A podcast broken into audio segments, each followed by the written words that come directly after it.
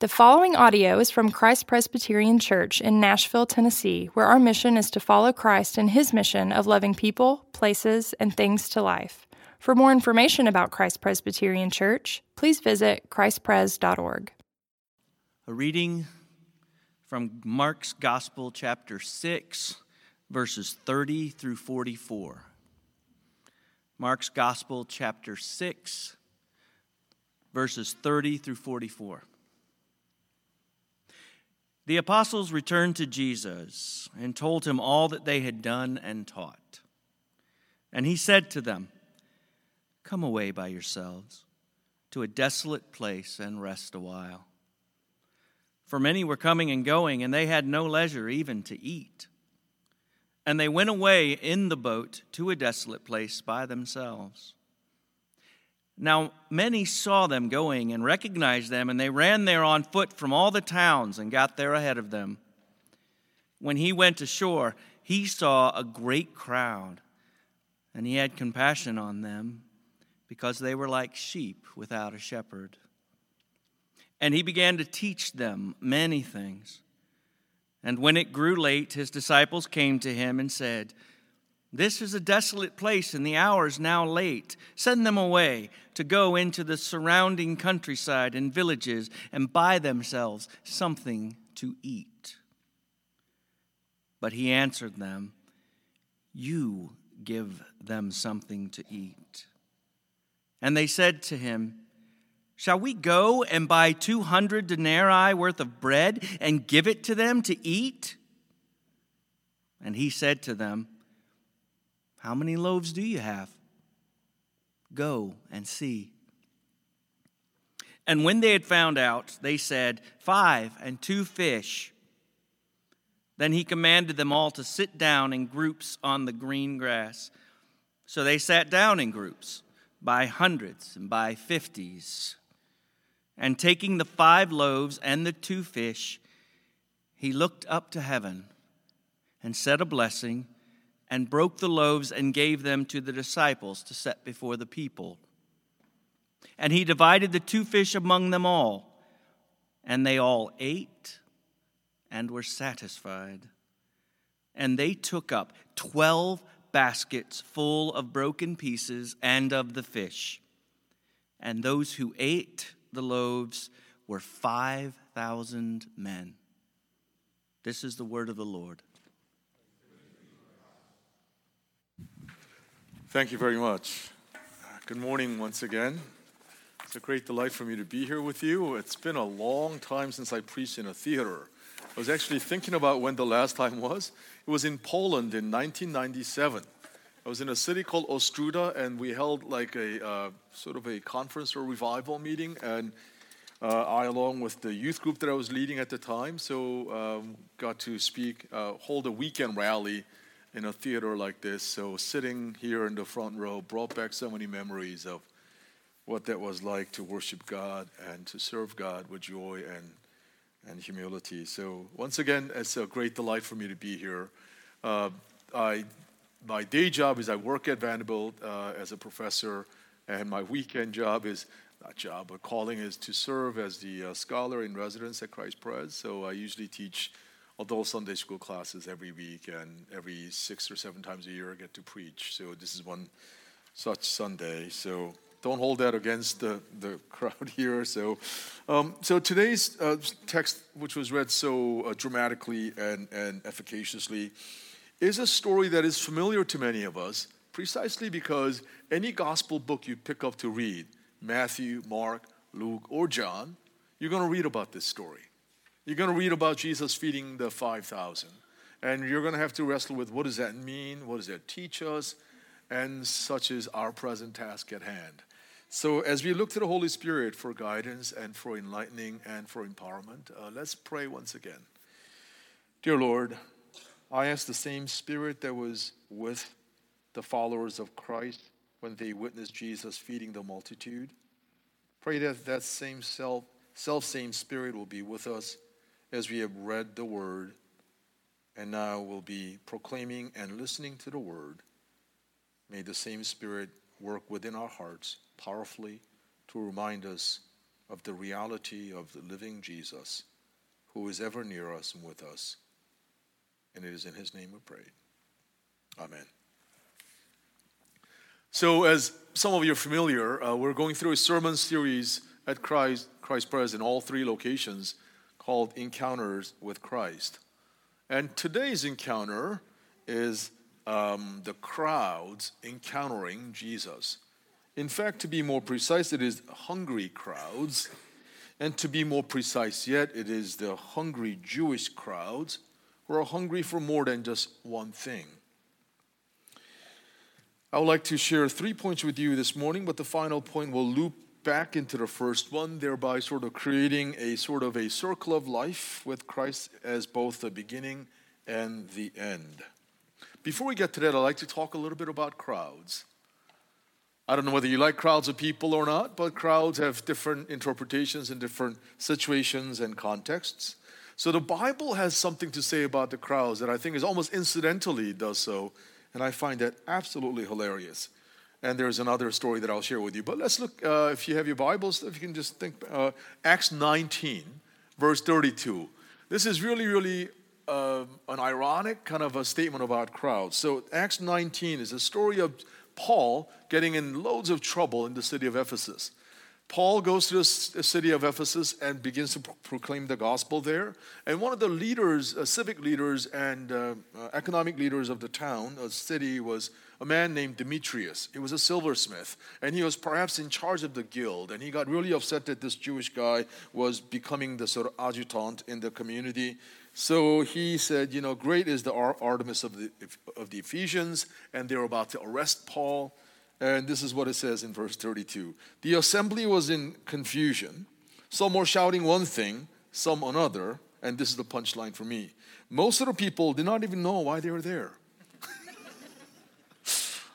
I mean, this is, to me, absolutely. When I first read that, and every time I reread it, it just cracks me up. Most of the people did not even know why they were there.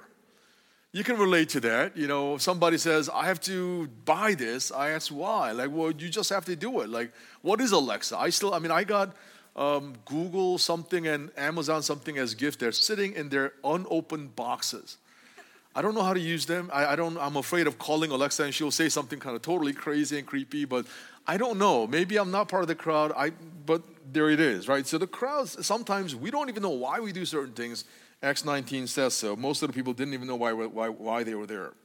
There was another philosopher who thought kind of similarly. He was a nineteenth century philosopher whose uh, uh, critique on civic religion, namely European Christianity of the nineteenth century, is so spot on. His name is Friedrich Nietzsche. He was not a Christian. Father was a Christian. Grandfather was a uh, Christian. They're both pastors, in fact. And so he has a very interesting take on Christianity. And he says uh, this about herd mentality, groupthink. He says the European herd, this is, uh, this is what it says in Thus Spoke Zarathustra, the delight in the herd, the crowd, is more ancient than delight in the eye. And as long as the good conscience is identified with the herd or crowd, only the bad conscience says I. Individuality is stifled and crushed by groupthink. Elsewhere he writes, today when the herd animal in Europe is the only one who attains and distributes honors, when equality of rights all too easily can get turned around in, into equality of wrongs, what I mean is into a common war against everything rare and strange, privilege and the higher person, the higher soul, the higher duty, the higher responsibility, and the creative fullness of power and mastery. Nietzsche had no time for the crowds. He felt they were just group thinking people. They don't really know how to think independently, and this is not good. We will actually compare and contrast that with the attitude that Jesus had toward the crowds. And so the three points that I'd like to share with you today are as follows. Compassion, cooperation, and confusion. And the third point, confusion, will loop us back to compassion of Christ. So let's have a look then. First point is compassion, but more specifically is divine compassion. Let me ask you, friends, what do you think would be the first reaction when God sees you? If God were to look at you, what do you think would be the first thought that would emerge in God's being? Would that be apathy? Would that be anger? Would that be contempt? Would that be desire for justice? As you're paying attention to the hymns you're singing, right, whether it is John Newton hymn or Charles Wesley hymn, you can experience, I think, vicariously the dilemma, the crushing burden of the law, and the humanity's impossibility to keep it, therefore finding oneself in a state of despair or desolation. So maybe it is justifiable at one level. You might think, oh, God will look at me scornfully or judgmentally. But I like the phrase that has been part of the kind of long-standing Christian tradition, especially in the Latin tradition. When we think about God, we think of God as the misericordia Dei, the mercy of God. God looks at us mercifully. God could judge us. God would look at us, you know, from a legalistic standpoint and find us wanting, but God doesn't do that. God looks at us mercifully. Mercy on me, mercy toward me. Thus the first point, divine compassion. So this chapter is quite a chapter, Mark chapter six. As I said, this story is found in Matthew, Mark, Luke, and John, and we want to focus on Mark chapter six. Here, the beginning of the chapter talks about Jesus as a prophet without honor in his hometown, because people knew Jesus' brothers' names, and he had four brothers at least, according to this gospel. He had at least two sisters, so he was the oldest, I think, of the seven, right? I mean, so eldest of the seven, uh, six siblings. And we also know that he kind of gets scorned and rejected by the community. And then he sends out the twelve apostles to do the work of God, to really announce that the kingdom of God is near them and to start doing that kingdom work. And so they are dispatched and sent abroad. And then what follows is a very interesting story that we often forget to connect with the story that we are looking at today, and that is John the Baptist's execution, which shows up in verses fourteen through twenty-nine. It is a lengthy kind of interlude, and the story is really both bizarro as well as morbid. It is a story of uh, John the Baptist, who, as you may recall, was the leader. He was the man among the prophets who had come before Jesus, and he had been arrested, and he had been incarcerated, and now he meets this strange fate of execution, beheading. And so that, and then Jesus hears about this, and Jesus said about John the Baptist, as you may recall, he says, you know what, of you know, man born uh, of, of women, there's been no one greater than this person. So think about the sort of popularity and prominence of John the Baptist, because we want to think of, we want to get into the psyche of the crowds. See, you, many of us had been, let's say we were, you know, first century Jews, we're looking for the Messiah. We hear this, you know, funny man wearing funny clothes, eating funny foods, proclaiming the message, the advent of the kingdom of God, namely John the Baptist. Flocks of people are crowding to hear him. He's now dead. Right? He's dead. So there's a sense of pandemonium, there's a sense of panic, there's a sense of like, what do we do now? And this is the context within which we pick up our story. Are you with me? So this is where we are, all right? So then we want to see the story, and the apostles, and they come back. They gather around Jesus in verse thirty, and then they're super pumped and excited, and yet tired and exhausted, right? Jesus saw that they needed a retreat. So in verse thirty-one, so many people are coming and going, so they had no chance to eat. So what does Jesus suggest? Understandably, he says, hey, let's go and have a retreat among ourselves. You deserve one. You've been, you've been out and you've been working really late, and you are, you've done some amazing things, but you're physically exhausted. Spiritually, you are, you know, have been giving and giving and giving, so you need to be replenished. Understandable desire on the part of our Lord. But look at verse thirty-three. But many who saw them leaving recognized them and ran on foot from all the towns and got there ahead of them. I mean, this is to me also hilarious. I mean, this is also talking about this sort of popular crowd's sense of commotion, right? Their confusion. They're like, okay, our one leader is dead, so what do we do now? Here's Jesus. He's starting to do some really interesting things. Let's go hear what he has to say. Right? And so they get ahead of Jesus. What Jesus and his friends wanted was rest and retreat. But they don't get to have that, right? So look at verse thirty-four. Look at Jesus' reaction. When Jesus landed and saw a large crowd, he had what? Compassion on them. He had compassion on them and then began teaching them. Why? Because they looked like they were sheep without a shepherd. He saw them rightly in many ways that they were sheep without a shepherd. Now the great shepherd of their kind of ministry or their group, namely John the Baptist, is dead. And he looks at them, and rather than being agitated by them, rather than demanding his own rights of, you know, rest and retreat, he has compassion on them, and he begins to teach them. Teaching them about the kingdom. But in the end, it'll all converge or climax in the person and work of the Messiah, namely himself. He had compassion on them. Misericordia Dei, in Latin means mercy of God. Miserere in Latin means to have pity, and cor means heart. Pitying us from the heart, pitying us from the heart of God. But this Misericordia Dei is not some cheap emotion. It is emotion in action. God acts, God acts in Jesus Christ. One of this, you know, I used to be, when I was in college, I for for about, I mean, for almost four years, I was a D J of our college radio station, and I did a lot of parties, and so I relate a lot with songs, and and, and so, and every time I teach, whether at school or at church, I like to bring in a song to illustrate the point. The song of the day today is a song by Rock City. They had a song, number one hit with uh, uh, Adam Levine uh, called Locked Away, which is about two, three years ago. How many of you know that song, Locked Away? Nobody knows it? Okay. All right, right. Lisa knows. All right, good, good. All right, thank you. And so you should listen to that song, actually. It's like, it was number one hit, and it was a great song. I think Adam Levine is going to be singing at Super Bowl uh, halftime show, too. But it begins by saying like this: if I get locked away and we lost it all today, tell me honestly, would you still love me the same? If I showed, showed you my flaws and if I couldn't be strong, tell me honestly, would you still love me the same? Now tell me, would you really ride for me? Baby, tell me, would you die for me? Would you spend your whole life with me? Would you be there to always hold me down? I was driving home from Atlanta one day. I listened to this song for the first time on a radio, and I was blown away. So I had to, you know, pull over and looked up on the, you know, YouTube video. I, I watched the YouTube probably like ten, fifteen times. I'm sort of like that. And then and then I began kind of on the side like weeping. Weeping because of the both the beauty of this song, but also the haunting kind of question. Like, would you die for me? If I got locked away and lost it all, would you still love me? If I, you know, if you see all of my flaws, would you still be there loving me? This seemed like an impossible demand upon humans upon humans.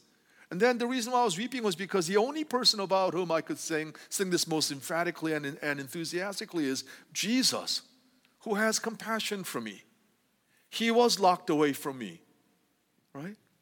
He was executed for me. He, knowing all of my flaws, did not say, you get away from here. He had compassion on me, and he acted for me and on my behalf, on our behalf. Here we have a picture of Jesus, tired as he was, and his plans are now temporarily redirected, if not thwarted. And yet here, he demonstrates that compassion, embodies that Misericordia Dei. We're going to come back to Jesus, so let's move to the second point, which is cooperation. So compassion and cooperation, more specifically, apostolic cooperation, apostles cooperating here. Notice here in verses thirty-six and thirty-seven. We see a brief yet pivotal interaction between Jesus and the apostles. Um, in verse thirty-five, in, in fact, it says, by this time it was late in the day, so his disciples came to Jesus. This is a remote place, they said, and it is already late. Send the people away so that they can go out to the surrounding countryside and villages and buy themselves something to eat. What is that music festival, Bonnaroo, right? Think of, think Bonnaroo right now. Right? It's kind of, but I know a lot of food trucks come and there, but think of like a remote place where you cannot like find food easily. And there are five thousand people, five thousand men. That means, conservatively speaking, there are probably another five thousand women and probably five thousand or more children. So that's a pretty big throng of people, right? And you're in a remote place and they're recognizing an immediate existential conundrum. We got a food shortage problem. And they say, well, look, we don't want to we don't want to find ourselves in an economic greater debt than we already are. We don't know whether Jesus had a debt-running ministry. I doubt it. But, you know, nonetheless, they're going to incur some debt if they don't solve this immediate problem, right? You got this problem of being away from food kind of supplies, right? groceries or restaurants or whatever they are, right, in the first century context. And they were far away from all of it. So Jesus is now confronted, as were the disciples. What do we do? Because we got these people are hanging on every word you're delivering, but soon they're going to be actually turning on you, turning against you, because if there's no food, they're going to go very quickly from hungry to hangry, and that's not a good scene, right? I mean, this, that's they know. They know it's going to be an issue. So, but look at verse thirty-seven, right? Jesus says, you give them something to eat. So the grammatical construction of the sentence is very emphatic, meaning Jesus is saying almost like, you give them something to eat, right? It's not, you give them something to eat. No, it's like, you give them something to eat. So he's throwing down the gauntlet and challenging the apostles, saying, you know what? My work is actually going to be carried out, in fact, by you. When I die and, and resurrected and ascended in heaven, the agents that I've got are you guys. And you all need to do this work. So he's now, and notice the irony too, right? They had just come back from their first mission trip, and they're super excited. They're super pumped because they were able to see and witness God at work. And yet, confronted with this food shortage problem, they fall back onto their basic and based resources, saying, unbelief, we cannot solve this problem. And in many ways, I don't know about you, but I can really relate with the apostles, can't you? I mean, you got five thousand people in front of you. We got no restaurants around here, no food trucks. We have this big festival of word, and then they're all hanging, they're super excited, so much so that they're not even aware that they're hungry or should be hungry. But apostles, being the astute managers that they were, noticed that we could have a potential disaster looming on the horizon. Jesus says, you give them something to eat. And then look at their response. They said to him, that would take more than a half year's wages. Well, that could be a problem. We're not that well endowed. No restaurants nearby. So even if we had our money, we couldn't buy it. So we should just send them away. That seems like a sensible solution. Now, it is interesting. This story has been really interpreted in various ways, as you can imagine, because I, I, I realize that maybe some of us are sitting here thinking, you know what, Paul, I don't believe this story. How can Jesus multiply five loaves of you know bread and two fish? And so I don't believe it. It can't be true. I'm out. I want to tell you, friends, that it doesn't have to be either or proposition. It really doesn't have to be.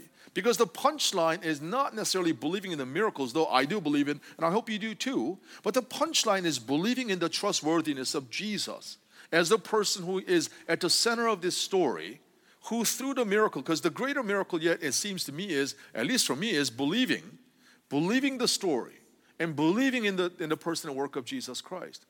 So I realize that there's a challenge for some people who have said, okay, if I don't believe this story, can I still be a Christian? Rather than answering it that way, I want to continually invite you to the story of Jesus. I think for me, the, the, the beauty of Christianity is a continual work of the Holy Spirit drawing us nearer to God. As I'll share later on, I have doubts, I have questions, I am confused. And yet I'm not walking away and say I'm not a Christian anymore, because the nature of the Christian journey is that God is ever near us, beckoning us to himself, calling us to cooperate even, even in our moments of questions and doubts. And that to me is the beauty of it all. God doesn't say you got to clean up your act completely, be impeccable, and then and only then can you follow me. God says, you know what? I've come to call the lost. I've come to call those who are hungry and lost, and that's who you are. You give them something to eat. He could have done it himself, but he wants cooperation from the from the, the disciples. Saint Teresa of Avila, a sixteenth century Spanish Christian, said, Christ has no body but yours. No hands? Right, good, okay. Can you still hear me? No feet on earth but yours. Yours are the eyes through which he looks with compassion on the world. Thank you, lamp right here.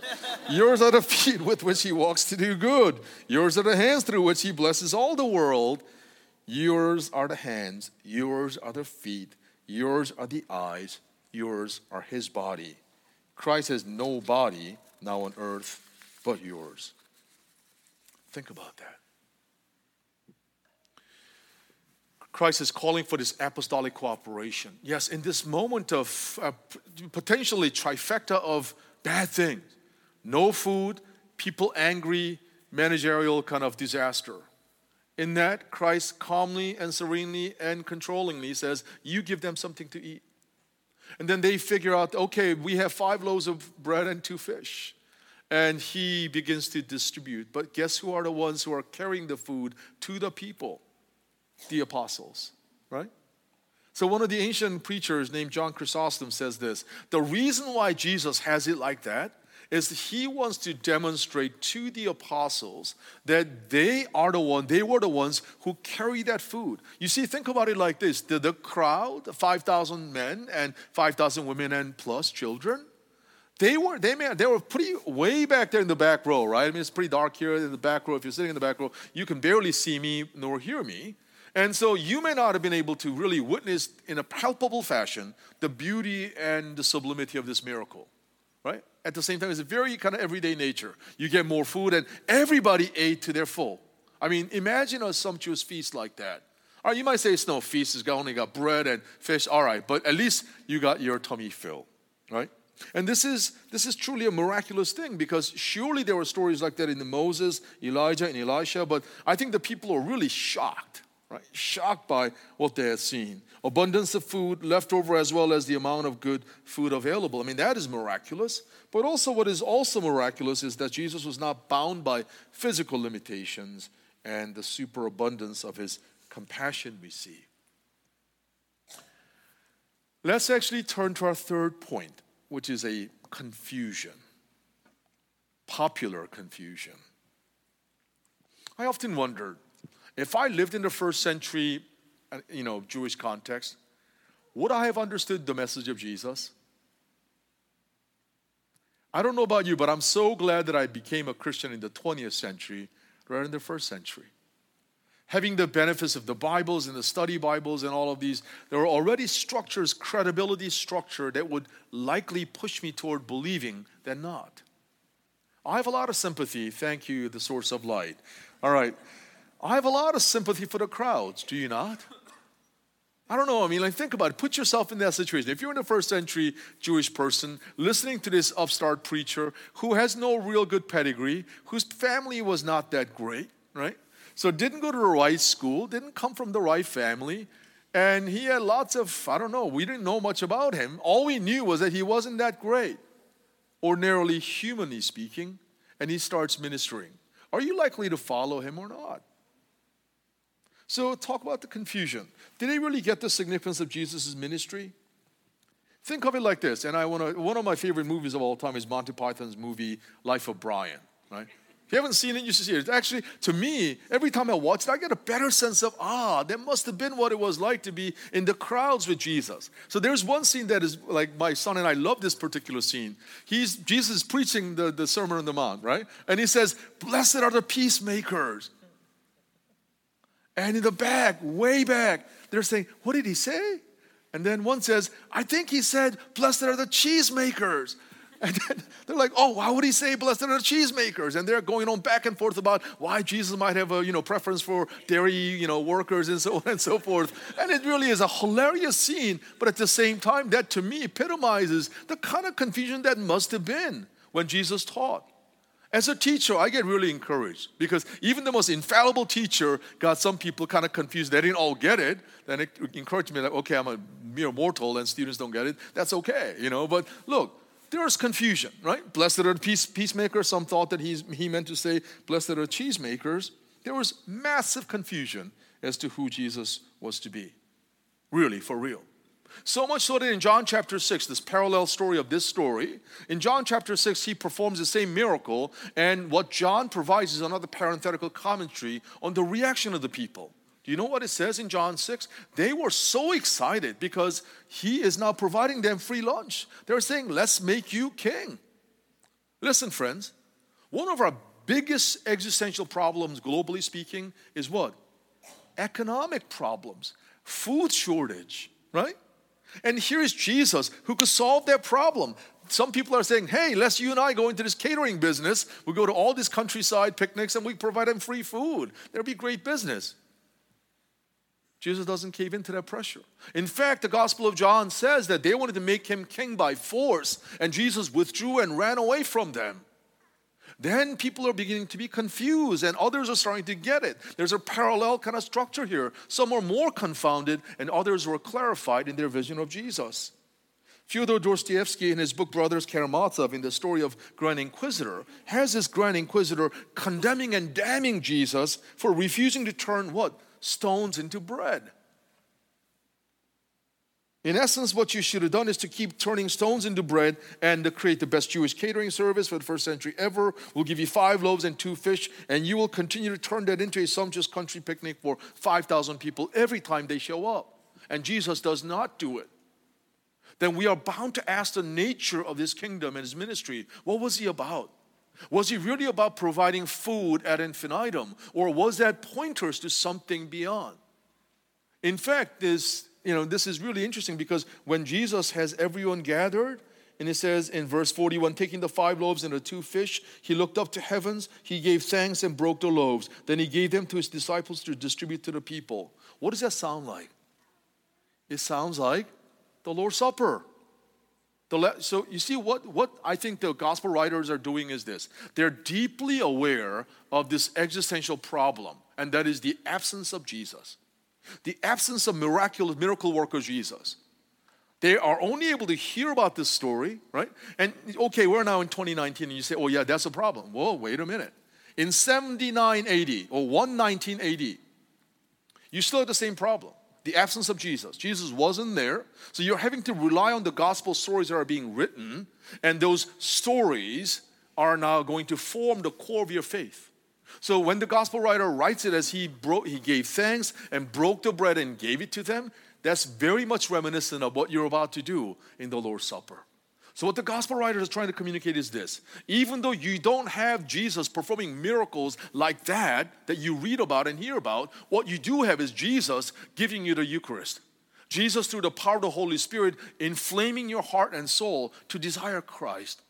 Because our life, to go through the veil of our life existence, to be honest with you, is to go through confusion. Right? The disciples, some of them are confused. But if our journey with God and toward the city of God was glorying only with gold and not with tears of confusion and sadness, my friends, then far more people would want to be followers of Christ. If by following Christ means power and pomp and health and, you know, wealth and, and prosperity, then far more people say, I want that religion. But Jesus said, that's not why I'm here.